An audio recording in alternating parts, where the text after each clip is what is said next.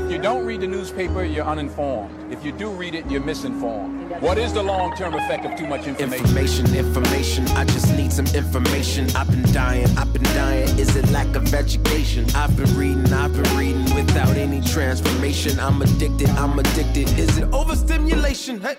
Welcome to the Six Cents Report. The Six Cents Report. Hear ye, hear ye, come one, come all. You are listening to the Six Cents Report with Joel Nikoloff and Darnell Samuels. Yo, man, do you know where I'm reporting from? Um, you're home in Mississauga?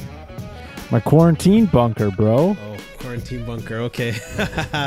Welcome back from what, Florida? Your time away? Yeah, man. So, I mean, for the audience, you probably haven't realized. I mean, we have a we haven't released a show in a couple weeks, but um, I, I was AWOL. I, I, I, it's basically November 25th. The government told me I couldn't play hockey no more, so I dipped and took off to Florida. I just came back. Uh, How long were you gone for? Actually, uh, well, I came back yesterday, so like 32 days, 33 days, something like that. Um, I mean, I was I wasn't on vacation. I was more like working holiday sort of. I mean, half work, half vacation. I had ability to work remotely, so Mhm. you know uh but yeah being in florida i mean people are going to tell me i'm crazy for going to florida because they listen to the news and don't actually look at any of the numbers i mean if you look at florida as like uh let's say cases per million in comparison to you know other states they're basically you know doing far better than places like california that are locked down to the crazy and and they're sort of in line with everybody else but but you know of course the government told you or government well basically the government but the politicians and the uh you know the media told us how Florida was doomed because their governor refused to you know sort of have any of these crazy mandates be ena- allowed. So they, did, they didn't stick anything up your nose? no uh, i basically i came home i went there you know i didn't have to do any tests. I got to stay home for 14 days. Let's just say i'm very blessed that uh, i have a mother who loves me. Came home to like a fully stocked house full of food because we're not allowed to leave. So you know i got family to hook me up uh, so that it made it life easier. We were actually hoping the the rapid tests would get rolled out before, which would have made quarantine a lot faster. But uh, I guess with all this craziness, you know, people weren't too happy if uh, I guess the rapid test showed up at the airport.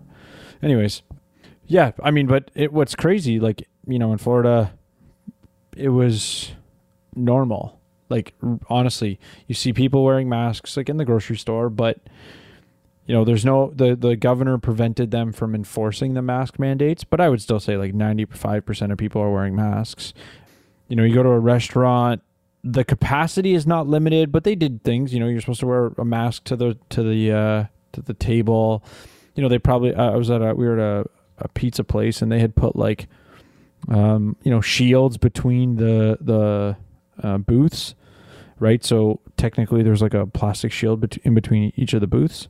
Um, but in general, like, you know, no businesses are shut. You know, all the businesses are going.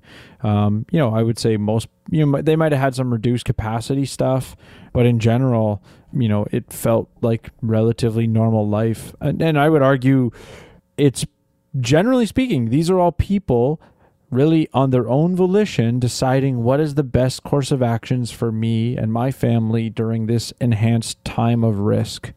And you know, I my criticism towards government during all this craziness has been they're treating us like children. You know, paternalism. There's no sort of you're adults. You can make decisions for yourself. You know the we'll educate you on the risk. We'll te- educate you on how to protect yourself and make the decisions that are best for you and let businesses you know make decisions. If a you know what i loved i know i'm sort of kind of going on a tirade but when covid first happened uh, if people remember um, government or sorry businesses grocery stores started saying oh all the elderly we're only serving them from you know 9 to 10 the first hour of the day is for the high risk individuals. No nobody mandated that but now that they put in all the mandates that's gone Okay. Okay. So okay. So now let, us try to turn to um, a more hopeful, brighter side instead of being a negative Nikoloff. Dude i was so happy in florida it was amazing so uh, it was uh if if you're to not be so negative i'll say go to florida if you're if you're needing an escape Okay. Okay. okay. So um, we're here to give you hope because hope is dope. All right, 2021, uh, looking towards a better year. Although low key, 2020 was a blessing for me, but this is not about me. This is about you. This is about you guys, and um, looking at 2021 uh, and having hope in light of COVID. So, what the angle that we're gonna take with this episode is we're going to look at how historically how um, innovation, the industrial revolution, has helped us to get to a point of getting closer to a solution to uh, COVID 19, and that there is a brighter side to um, life in regards to coming to a solution to um, getting over this whole COVID pandemic thing. So, the things we're going to talk about is healthcare and how that's improved, work, how that's improved, um, sociality, how that's improved, and how um, spiritually uh, we've improved. Right. So, the key question that we want you guys to think about as we go through this episode is Was there a better time to be alive? Uh, now, um, I, I I like to follow uh, the Fraser, the good people at the Fraser Institute, and I, I take a lot of their online student courses. And so there was a course called The Brighter Side of COVID 19 with Marian Tupy. And so It'll be in the show notes page if you want to watch it for yourself. Yeah, yeah, yeah. So it was really good. And so for those of you who don't know, Marian Tupy is the editor of humanprogress.org, which is a really cool website you should check out. So he's a senior fellow at the at the Center for Global Liberty and Prosperity and the co-author of uh, Simon Project. Uh, he specializes in globalization and global well-being and the politics and economics of Europe and Southern Africa. Uh, his articles were published in the Financial Times, the Washington Post, Los Angeles Times, the Wall Street Journal, the Atlantic, Newsweek, the UK Spectre, um, uh, Spectator, uh, Foreign Policy, and various other outlets. So he's been in the United States, overseas. He's appeared on BBC, CNN, CBN, all that stuff. The great stuff. Okay, so he wrote an article called uh, "COVID nineteen should make us grateful for technology." So we'll be discussing that in le- and also um, his his um, lecture that I that I was a part of. And so the key thing is, again, was there a better time to be alive? So what we what we see that um, one of the main arguments he makes is that healthcare has improved because of the innovation and being able to have better computers, which helps us to process information faster. Right. So, so because of well, first of all, first the, the perspective that he takes is that from the time of the time of Christ, there were 300 million people in the world. Uh, today we're at, we're at 7.8 billion. So the population has grown, and we did an episode in um, um a couple episodes ago about um, uh, population growth and people being worried that there isn't enough um, land and we're gonna die because there's just too many people. But he's arguing that uh, with the 7.8 billion people, when you have more people, um, people not just are extra mouths to feed, but they actually bring ideas and they bring innovation.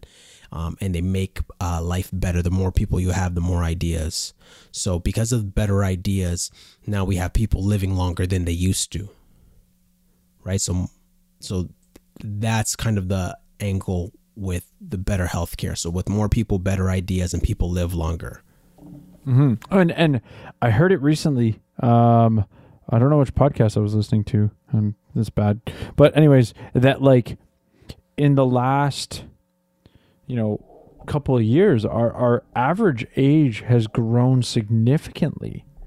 Um, you know, it was like literally increasing from like low 70s to basically 80 is the average death you know or average age of death i think it was like 72 and now it's pushed up to 80 and that's only been in recent years um, and the simplest cause is is technology. I mean, I'm simple in the sense of I'm I'm just drilling it down. There's different innovations that are leading to those um, increases. You know, from you know healthcare to also food and and different things. So Yeah. But I, I would also add that uh, he talks about diseases. So he asked the question in the lecture which communicable disease killed the most people in human history?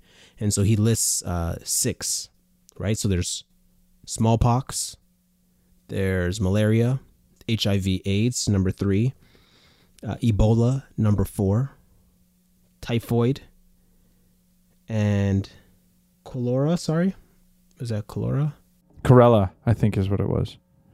Yeah, and typhoid. Yeah, Yeah, and so and so he was talking about uh, how long it took for us to come to um, the you know how long those diseases have been around before some sort of solutions get derived, right? So malaria was the oldest one, and you know just think of anti-malaria. And, and HIV and AIDS was on there too, right? Um, and so like you know it's a, and and now if I understand correctly, you know AIDS is no longer considered a death sentence, or maybe it's HIV. I don't remember the Right. right? So like the the idea of you know the, I think the reason I want to jump on that one is because um, his point was sort of demonstrating that you know malaria has been around for thousands of years since the the beginning of man. Um, he made a reference to like the there was a mosquito in amber that they found malaria in from you know millions of years ago, as he put it. The the malaria has been around forever, and we only recently have come up with you know solutions i'll say and then aids sort of being on the other end of the spectrum of something that we've very quickly you know been able to remove the idea of a death sentence um, right. so i think those two just demonstrate a really good um, polar opposites um, from his list Yes. So the answer is um, malaria. It's malaria, which um, was the communicable disease that killed the most people in human history, and that took us about what was it? It was. 1471 years to come to a solution. Now in his chart, the long no that's that's measles Okay, yeah, sorry, that was measles. on his chart. Yeah no malaria is like basically all of human history is is sort of his point whereas um, the other diseases are like 3000 years. So malaria is the the longest one. It's not even on his chart because there it's it's so far it would make everything else disappear on this chart that you're looking at but he's also talking about vaccine development on, on the chart you're looking at, Darnell. And and so, you know, polio he references took 4,000 3,400 years to come up with a vaccine. You know, rubella and dipter- dip- diphtheria, he's saying like 400 years, 300 years. And that's just basically from the time we discovered it until, um, you know, the, the solution. But but the reason I wanted to focus uh, to some extent I was focusing on the uh, the the other aspects of the chart um, was because you know HIV and AIDS go and and malaria technically they don't have anything that is going to make them you know uh, you know the vaccine argument is that we can eradicate something. Well both malaria and AIDS we don't have something to eradicate um, but I think those sort of demonstrate an alternative um, where we have a solution but it took one took 10,000 years to come up with a, a solution and an, and AIDS took 40 years or, or you know I'm, I'm rounding but you know something that was considered a death sentence no longer. Um, or or people's lives are extremely extended when discovered. Um, and yeah so you know from a from a healthcare perspective i think those two demonstrate how you know pre 1900 even how little we knew with healthcare right? Like how little healthcare was able to help us, and and not in the sense of extending life, in, in the sense of curing things. You know, the the uh, medical advances are continuing to grow, and this to some extent corresponds also with the population of the world. Yeah, most definitely. So, like, when we look at the point that we're living at right now, there's no greater time in the world and in the world history to fight a global pandemic. So, when we look at work, and I think, and I think that's also helpful because when we look at where we are in history, like, yes, yes, um, you know, COVID is is is we're present in the midst of COVID, but we're still able to work because like one third of people are able to work remotely and work from home because of technology, right? So the greater access to the to the internet, so that way we can share information, right? When news travels slow, uh, people die, but because of the internet, news travels fast on regards to who's developing what, um, what's working, what's not working, and then we can have a, a, a quicker cycle of trial and error versus like, let's say, uh, 500 years ago, where, you know, if there's if there's um, a plague uh, of sickness going around, it's hard to um, communicate. Okay, well, hey, don't come to this area. Hey, this is working. This is not what. This is not working. Uh, so because of better technology, we can get to a solution faster. Yeah, I mean, technology, you know, is it has so many layers to it, right? It also increases the communicability, right? So think about a uh, in the past a pandemic. You know, you couldn't necessarily get a worldwide pandemic with you know pre 1900s when it took someone, you know, they were trans, you know, crossing on a boat as opposed to flying, right? Um, you know outbreaks would have been very limited right so there's there's i'm sort of presenting the, the opposite side of it too right the fact that we have so many flights and so much transportation around the world the ability to spread a disease around the world is also increased mm-hmm. Mm-hmm. And, and and that's important because like if you think about it you know uh, better computers that way we can um, punch in a genetic code for covid and then we can match it up with uh, potential drugs that can that can help right? So these these things are um important when we're thinking about where we are right now in history in regards to fighting this. Yeah and i mean you know it's sort of related but you know the the the data that we have you know regardless of where you stand on uh, let's say government response and let's say government use of data as most people would know where i stand if they're on my facebook page um, the the data is going to exist. The data is something that five years from now, when I would argue this becomes less politicized, hopefully, the the facts will start to bear themselves out because that this data, the way we can run these, you know, algorithms and different things like through systems and and regression models in order to actually um, evaluate things and and you know in in um, statistical terms this idea of like delimiting the data where we start to isolate the multiple variables right? So um, i mean i've recently remember reading something about you know vitamin d deficiency was common in 80% of patients right? And and or, or people with uh, i think that died of covid.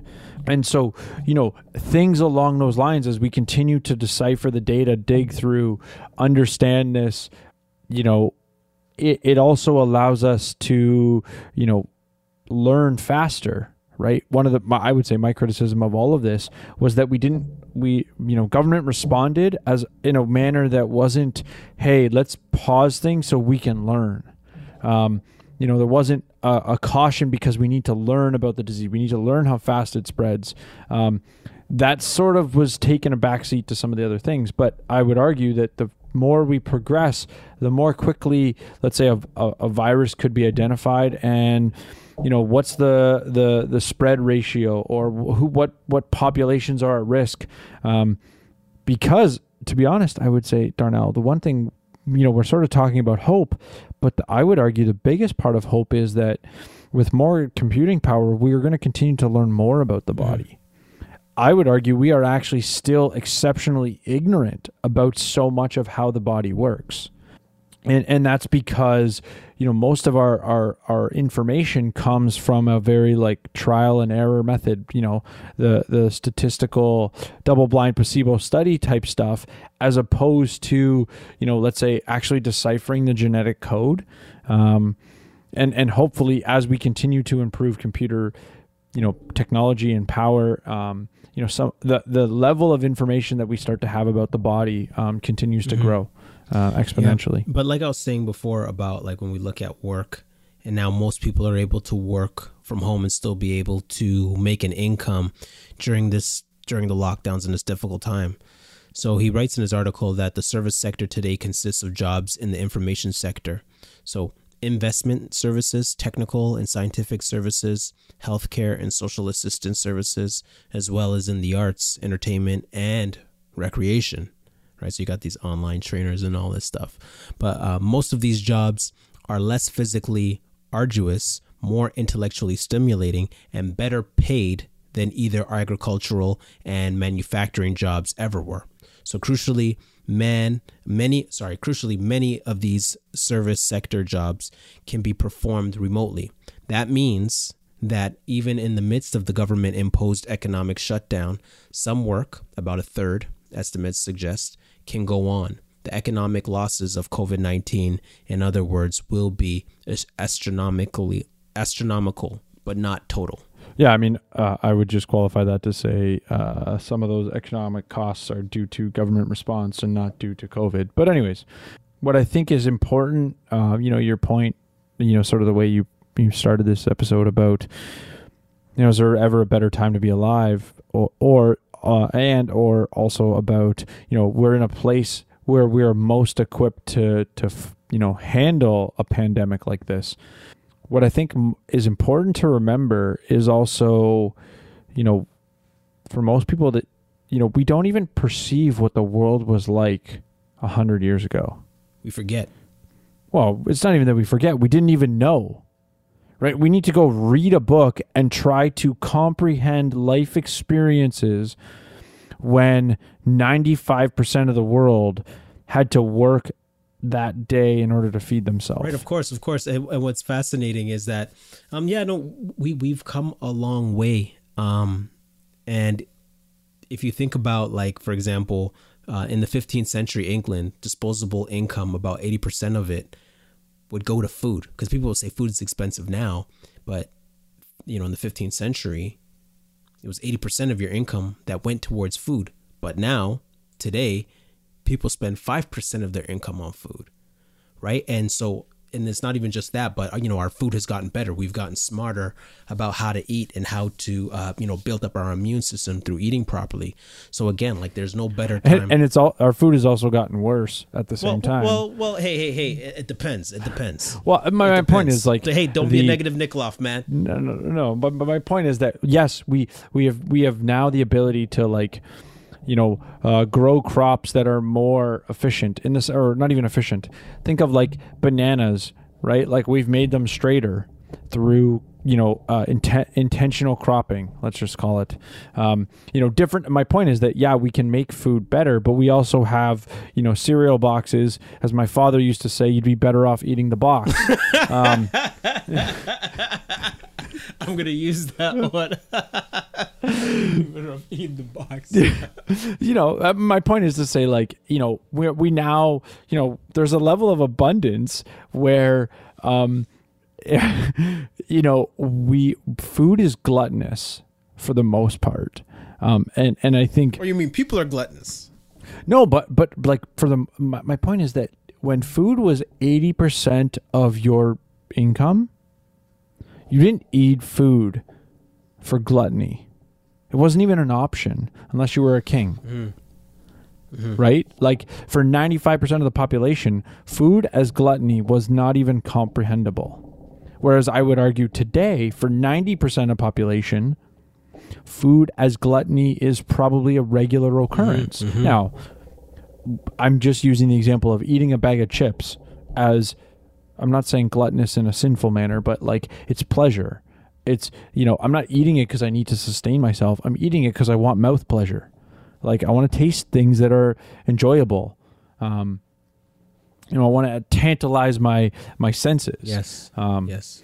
and and so you know there's there's a spectrum there with food. And and the idea though is that why i brought up you know 95% of the world having to work to feed themselves was also so much before the you know industrial revolution in, ter- in terms of efficiency of industrial revolution farming. is, um, is 18th century just in case people are thinking when does that start? And and and so the idea that not your entire family is on the farm right? Like we don't need vast portions of the population to grow food. Mm-hmm right. is what is like the reason why you're allowed to you can work on a computer today instead of going to the field right because we have machinery and, industrial revolution we can thank now people want, might want to argue about some of the there's some potentially arguable or uh, debatable content. That's not the point. The point is the result of the industrial revolution is now farming, which is fundamental to, for human life, no longer requires a significant portion of the population. And this goes back to his point about more people isn't inherently a problem. More people creates more, ma- uh, yes, more mouths to feed. But when I've made feeding mouths more efficient, it also creates more people to do more things. Um, and so, you know, I can pay someone to do my plumbing because I don't want to deal with it. and and someone can specialize in it and do it well. Right. Right. No. And so here's a fun fact about um, food. The USDA recommends 2,000 calorie diet per person per day on average. So, what's the calorie supply in sub-Saharan Africa today? And so, in in the survey, he put um, there's five. If you want to write these down, so there's five options. There's 1,000 calories per day, 1,500, 2,000, 2,500, or 3,000. So again, the USDA recommends um, 2,000 calorie diet per day. So what's the calorie supply in sub-Saharan Africa today? And so the correct answer. So if we're 2,000, um, everybody voted um, in in the um, seminar uh, 2,500, but the correct answer is 3,000. No, well, I'm going to correct you because I just listened to it. Yeah, well, no, I'm not done talking. Th- Okay, fine. Yeah. Go ahead. I'm not done talking, man.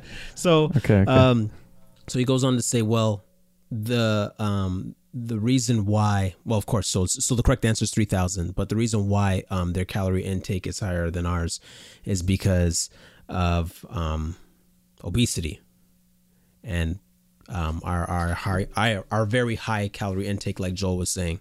But yeah, go ahead, Joel. So uh, he was talking about production. Um, so the produ- the question was the the recommended uh, consumption is two thousand. The production capacity of sub-Saharan Africa, most people would put put a very low number. They put the, they picked the lower Yes. ones, thinking of poverty. Yes, yes, But in reality, they have a production of 2,500. The rest of the world average is 3,000. And so, what his point was that sub Saharan Africa produces enough food in and of themselves to feed all the people. Now, you could get into the idea of how do you get it to everybody because of, you know, uh, let's say, you know, a less built up society, a third world country sort of problems. Um, you know it's it's it's a surprise he said i think only 12% of the the audience or the people got the right answer um, on that survey. But in in the other side of it is in north america we produce 3000 we only need to eat two and we we actually consume much more than the two and your answer of obesity is you know goes back to the gluttony discussion. Um, but but what's intriguing and what's important, I think, and maybe there's a different part of the the, the that, that me and you are referencing. But what I found really intriguing was that you know I was I was not guessing that they were overproducing the needs because of what we hear about with like World Vision, Compassion Canada, like these organizations that are helping third world countries right with regards to starvation and feeding um, i would not have expected that they were producing more per person than the what's recommended from a, a healthy adult diet Yeah, so so we are doing better. We are doing better. Um, now now the next point is sociality and how we interact with each other socially, and that's improving. So yes, yes, in light of you know the lockdowns, it sucks, but what what people have been doing now is um, actually cherishing um, though those moments that you do have with people face to face, and you know when that day does come, I, I think we'll um, when when um, COVID will be behind us, we'll definitely um, take those not take those moments for granted when we're with people. But in light of the technology that we do have, um, as much as I'm annoyed, as much as I'm annoyed, and it's just me. I, I don't put that on on the listeners. It's just me. But um, sometimes I, I get I, I'm a, I'm a bit zoomed out. Um, in, in light of in light of this um you know Christmas holiday and being on lockdown, and everybody wanting to do family um dinners, Zoom calls? yeah, Zoom dinners and and and Zoom birthdays. Um, yo, don't message me, man. like, I, uh, dude, I'm the same. Like, I don't want none of that. Like, you know, someone like, you know, at the same time, like, I'm appreciative. You know, Jenna's been all over it. Like, you know, it's like we have get. You know, again, we come here. My mom has gifts for us, stockings. Like, you know, and it's like.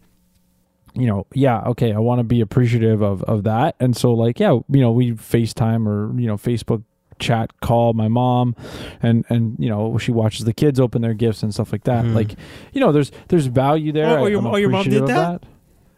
We, yeah, oh yeah. man, Yeah. that's super mom, man. Oh, super my mom, dude. My mom is my mom's. My, dude, I told you. My, when I got home, my mom had my my fridge full of food for us. like Oh we gave her a grocery list, and she went shopping for us because like we're trapped in our house for 14 mm-hmm, days. Mm-hmm. And, No, you but know, uh, but even the fact that you know, even even the fact that she wanted to see you know your kids open open the gifts.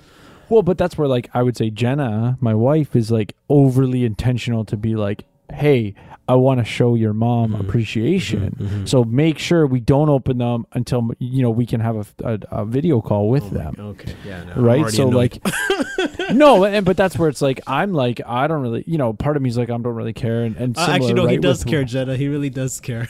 no no but what i mean is i'm agreeing with with you that like i'm zoomed out right like with work we have zoom calls like when i was in florida a couple times like i had a, a couple really big meetings and i i was like a four hour zoom call and i was like i got off the and i'm like my face hurts. Mm-hmm. Mm-hmm. Like i you know I, i'm done with this right? But like you know it's i i actually prefer like of, of all the zoom stuff you know haven't I, we've had friends that we've played like you know some online games with. So we'll do a zoom call and then play a game online with them at the mm-hmm. same time. Yes. like i've been more appreciative of those things because it's like there's no like necessity to it. We're doing it to have fun to make the best of the situation. But the like you know the christmas stuff like you know oh i gotta have a zoom call with this person. I gotta have it just seems so like obligatory.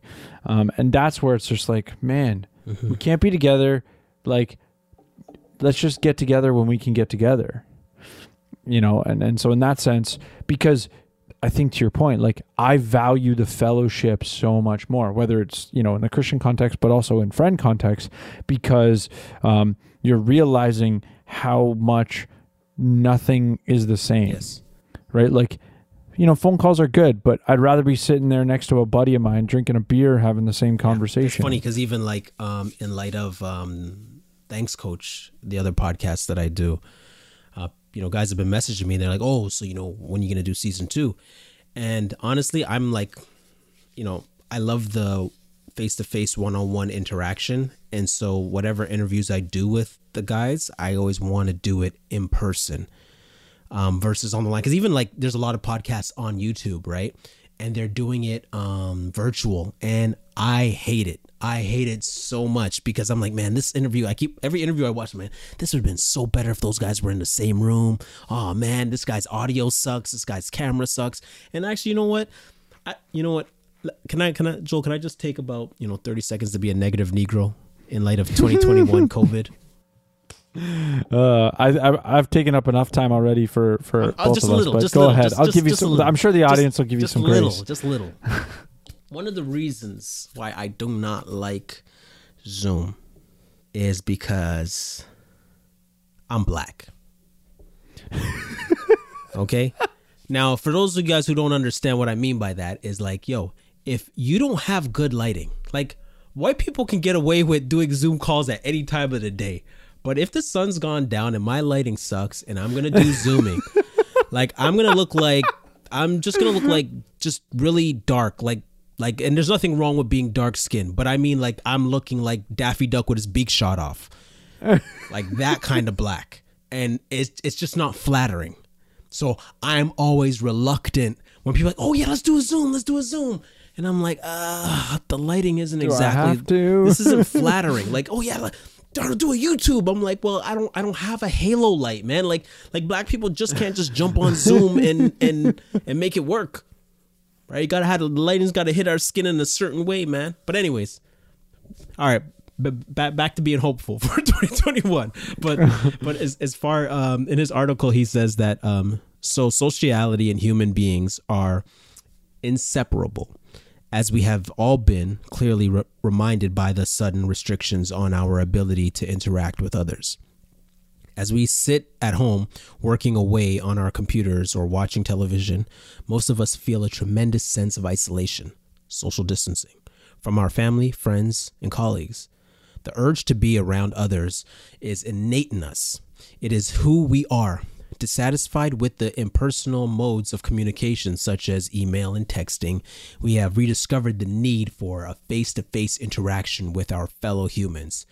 Uh, to the end, we utilize digital platforms such as Zoom, Google Hangouts, Facebook Live, and FaceTime to catch up on the latest news in other people's lives, or simply to complain about the misery of loneliness and the pathetic inadequacy of our public officials of both parties. But um pump. But yeah, but um, even like um, when we um, when we do actually get around people, when we do have those times, um, it's definitely uh, precious. And you know, I have friends, I have friends that um, when I do see them, you know, we kind of look at each other, and we just hug, and we're like, "Come on, man, Leo, just just hug me, man," and we just hug. Um, and you're just like, "Wow, man, I totally miss that. I miss." Yeah, I never thought I'd say that, but yeah, I, I miss hugging when I was as a teacher, as a teacher, um, when I was in my class, um, you know, before the Christmas break, and I'm in a class of 28 kids, um, and and what I noticed was that like, especially the boys, especially the boys in the classroom, like they couldn't get enough of physical contact, like like they like to huddle up a lot, so there's no social distancing being done. Um, and and it's not you know as much as you tell them, like you know, boys are just generally, um, you know, they'll huddle up or they like to br- brush and bump each other, you know, like like like bump somebody's shoulder and like, hey, yo, what are you doing, man? Just th- there's just constant wanting to be um, around each other and and the and the face to face interaction and the actual dealings of not necessarily touching each other, but actually like you know how guys do. You know how guys do like a, a shot in the arm, a brush on the shoulder, um, and so forth. So I I noticed that those guys were kind of craving that that kind of interaction. So that's something we're definitely missing and something that we're definitely not going to take for granted uh, going forward. Yeah, no, I, uh, I I can definitely agree. I mean, you know, when when when the lockdowns or you know when things were, man, being able to play hockey once a week, honestly, everybody on my team was like, I need this, I need this. Like we we were allowed to play over the summer, man. I had to be basically become a, a an exhibitionist because we had to get changed in the parking lot. Mm-hmm. Like you know, basically put on all our gear with the exception of our, our skates and gloves and and helmet mm-hmm. and walk into the rink. Mm-hmm. You know, and like most of the guys were like, "Whatever I got to do, man. I just want to play. I just want to play." Like, and there's the camaraderie side of it. I would say, like, I've always, had- you know, I've been uh, with this team. Me and a buddy of mine have been running the team for like a decade, and and we've always had a really good, you know, commu- you know, community or like the room has just been been been great, and and so, you know, there's the the community side of it, but there's you know just just being physical, playing sports, like, oh man, team sports is like something I want to do for the rest of my life. Mm-hmm. Mm-hmm. Yeah, So- yeah, we definitely miss that, and hence, hence when we watch like sports now, it's still weird to watch it without Oh. without the fans. You're like, man, this just looks weird. Yeah, but I mean, I, even watching it when I can't do it is weird. Uh-huh. Like I don't have the same level of like interest Mm-hmm. when I'm like, well, you're allowed to play. Right, right. I don't know. I, I mean, I'm still watching. I'm still interested, but I'm just it's it's not the same. Yeah, It's not the same. yeah, no, totally. Yeah, So the last thing before we wrap up, spirituality. Um, do you, do you want to go first? yeah. Um, so with, with spirituality, now this wasn't a point on Ted Dupe. Um, on this wasn't anything on Marian Tupy's um, list, but I thought it was something to add to our list on spiritually how we've improved um, because of COVID, because of you know the the deaths around us and and and it being a potentially deadly disease. You know, people are thinking deeply about, um, yeah, where they go when they die, and so forth. And so, um, in light of the technology that we have now, um, you know, we have better information. We have uh, to research where we are spiritually. What does this religion say? Is there afterlife?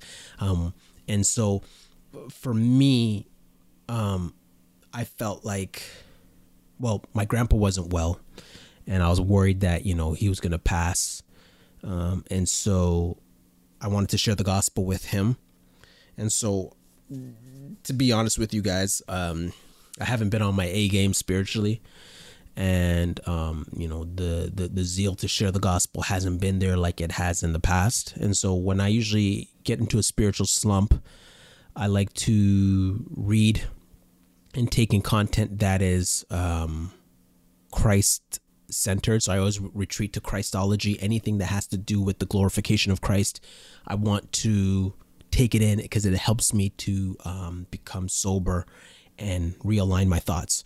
So, anyways, I'm um, while I'm not reading, I'm listening to podcasts. So I was listening to Bible Project, and I, I really love the Bible Project, and they do a very good job of biblical theology, which is you know outlining the story of redemptive history. I'm just a nerd for that as well, and so I'm listening to an episode on um, the wrath of God as Christ taught it, and I'm like, okay, man, I'm this is gonna give me a kick in the butt that I need to be, you know, passionate and urgent and go preach the gospel to the lost. And then, you know, I'm listening to it, and then they were basically, you know, dumbing Heresy. down. Uh, well, well, well. There was a lot of things that they were saying that I was kind of like, oh, I was taken aback by, where they were basically holding to a view called um, conditional immortality, or, or another strand is um, annihilationism, meaning that hell is not is not eternal. And so I hold to a traditional view that um, hell is forever. And so um, during this time while on COVID, uh, on lockdown, I was doing a lot of reading, um, listening to the rest of their podcasts to, to kind of see where they were coming from. And it led me down this path of studying uh, the eternality of hell. And it helped me to sober up and really find out what it is I really believe in. And so that was helpful for me because we have all this technology and these resources um, to figure out where do we go when we die and so forth. So that that's why I want to bring. Yeah, I up. mean, you know, I'm uh, with with spirituality. I would say, like, you know, I think um, I've been shocked, sort of related, sort of not related. I've been really shocked with a lot of Christians in this time. Um, it seemed, uh, in my opinion, that I, I'm shocked with the level of fear. Mm, You know, mhm. um, and and at the same time, I'll say like there's a level that I understand, right? Like, you know, as a parent, I I fear, I don't fear death, but I fear not being here for my kids. But you know, from a Christian perspective, we know that the fear of the Lord is the beginning of understanding or the beginning of knowledge or you know wh- where where is our what are, what are we Mhm. fearful or what do we have reverence to first right? Do we trust god in the worst case scenario that he will take care right? He knows the number of hairs on my head but am i still overly fearful in the world as it is today? Um and and i bring that up because i think if if the fear of death is something that you're that currently exists right now because of the pandemic. What you said as a response or sorry what you were talking about is the proper response which is urgency to preach the gospel. Right? If you are truly afraid that you're going to die or people around you are going to die if you're you know biblically minded then the response in my opinion should be to preach the gospel because either I'm using my last days as efficiently as possible for God's glory, or I'm want to preach the gospel before that lo- loved one of mine passes.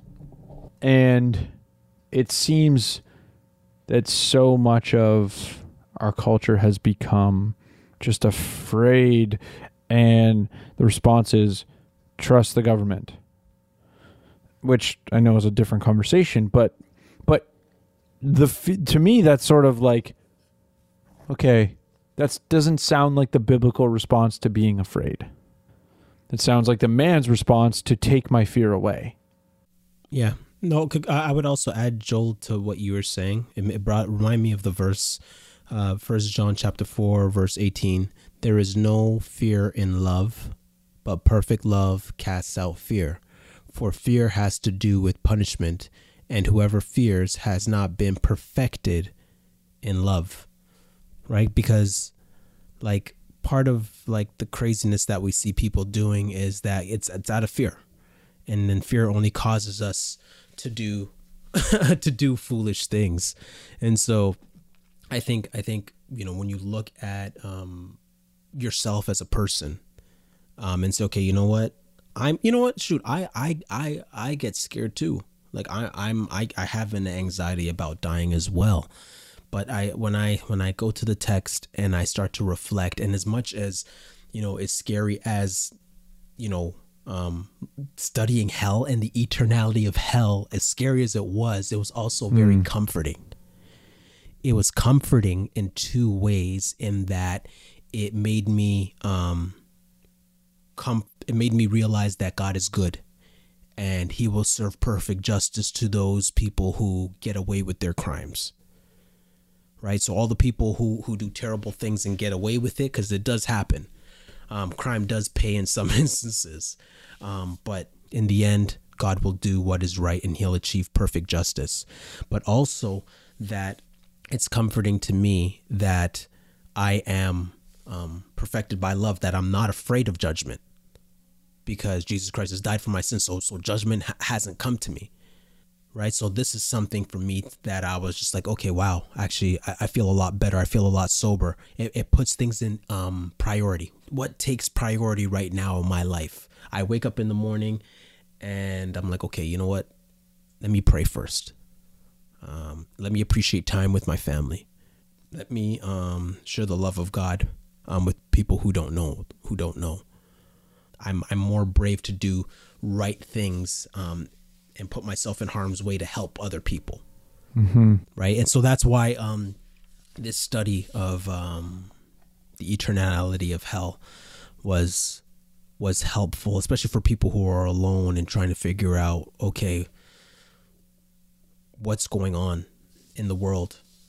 I i, I thought i thought that um the annihilationism idea and just for people who are kind of wondering so annihilationism um, is basically not existing anymore and then um, conditional immortality is um, you exist for a time and then you cease to exist. So so uh, like you go to hell for a time you serve your debt and then and then you you cease to exist. And that and that's a view that um that um tim um Mackie of the bible project holds which i totally disagree with and if you're wondering where he's getting this from um so the scriptures so he has he has two like main um hermeneutic principles. A hermeneutic is um, a principle in which you use to interpret scripture.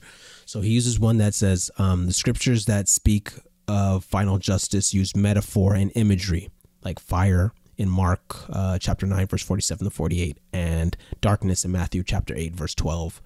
Um, th- so, so the idea of um, the metaphor is a reality that's beyond words. And then the other one is that he uses this this argumentation where he says um, nowhere in the bible does it say god created hell or nowhere in the bible does it say jesus received um, the wrath of god. And that's something he said he, he said those things okay well in the beginning god creates the heavens and the earth he doesn't create hell right but instead he's making an argument that hell comes from human beings and they create hell Uh oh.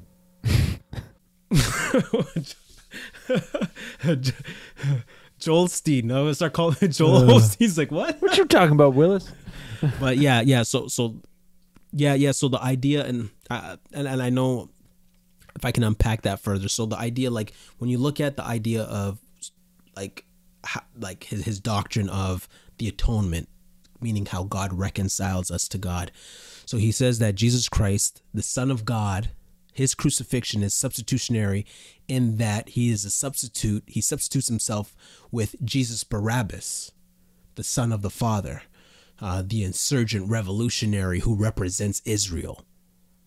And so this is um, this is the substitution he's talking about. So he's not saying, okay, well, the wrath of God was poured out on the Son on behalf of um, the people he would come to save. It's more so um, Jesus substituting himself with Barabbas, who whose name is actually Jesus, and his, Barabbas means son of the Father, and Jesus Christ is the Son of God. Now, and and and so I'm not um, straw manning um, Tim Mackie.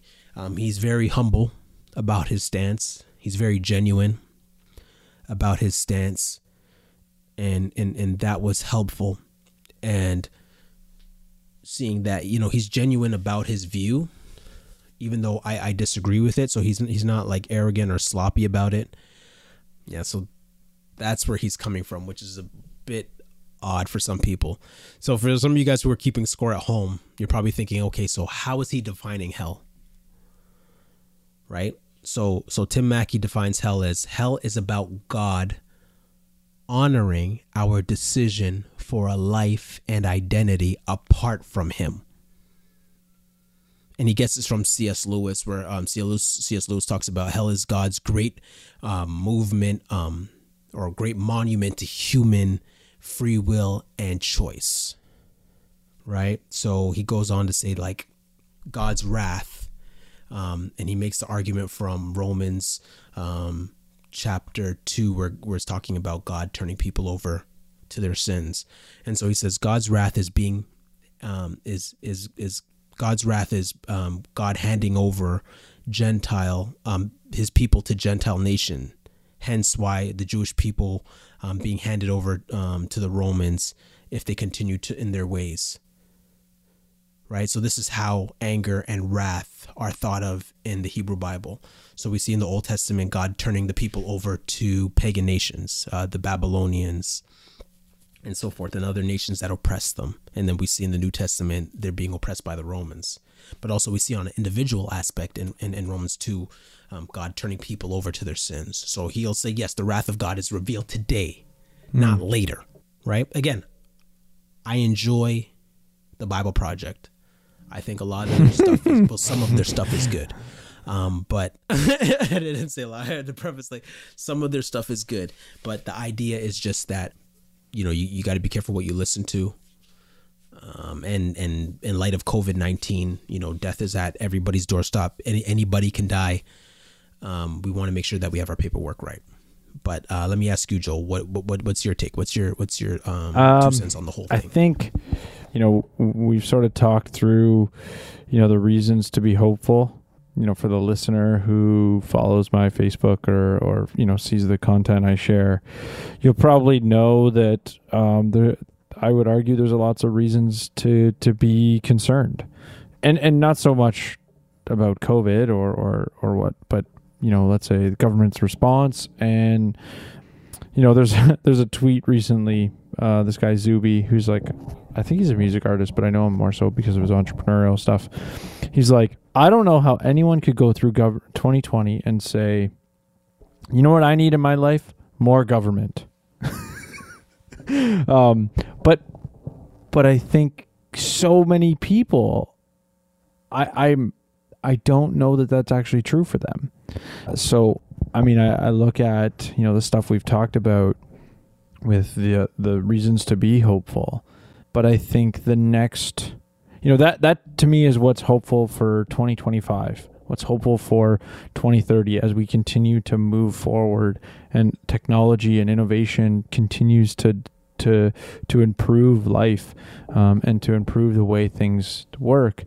But I think you know 2021 is going to be a really interesting year to to to to see where you know does government get put in its proper place um, with regards to when they've overstepped, when they've you know violated rights, and in the Canadian Charter's perspective, when they can't make the proper claim that uh, violating one right was justified based on other rights, or in the U.S. scenario where they've violated inalienable rights uh, unjustly.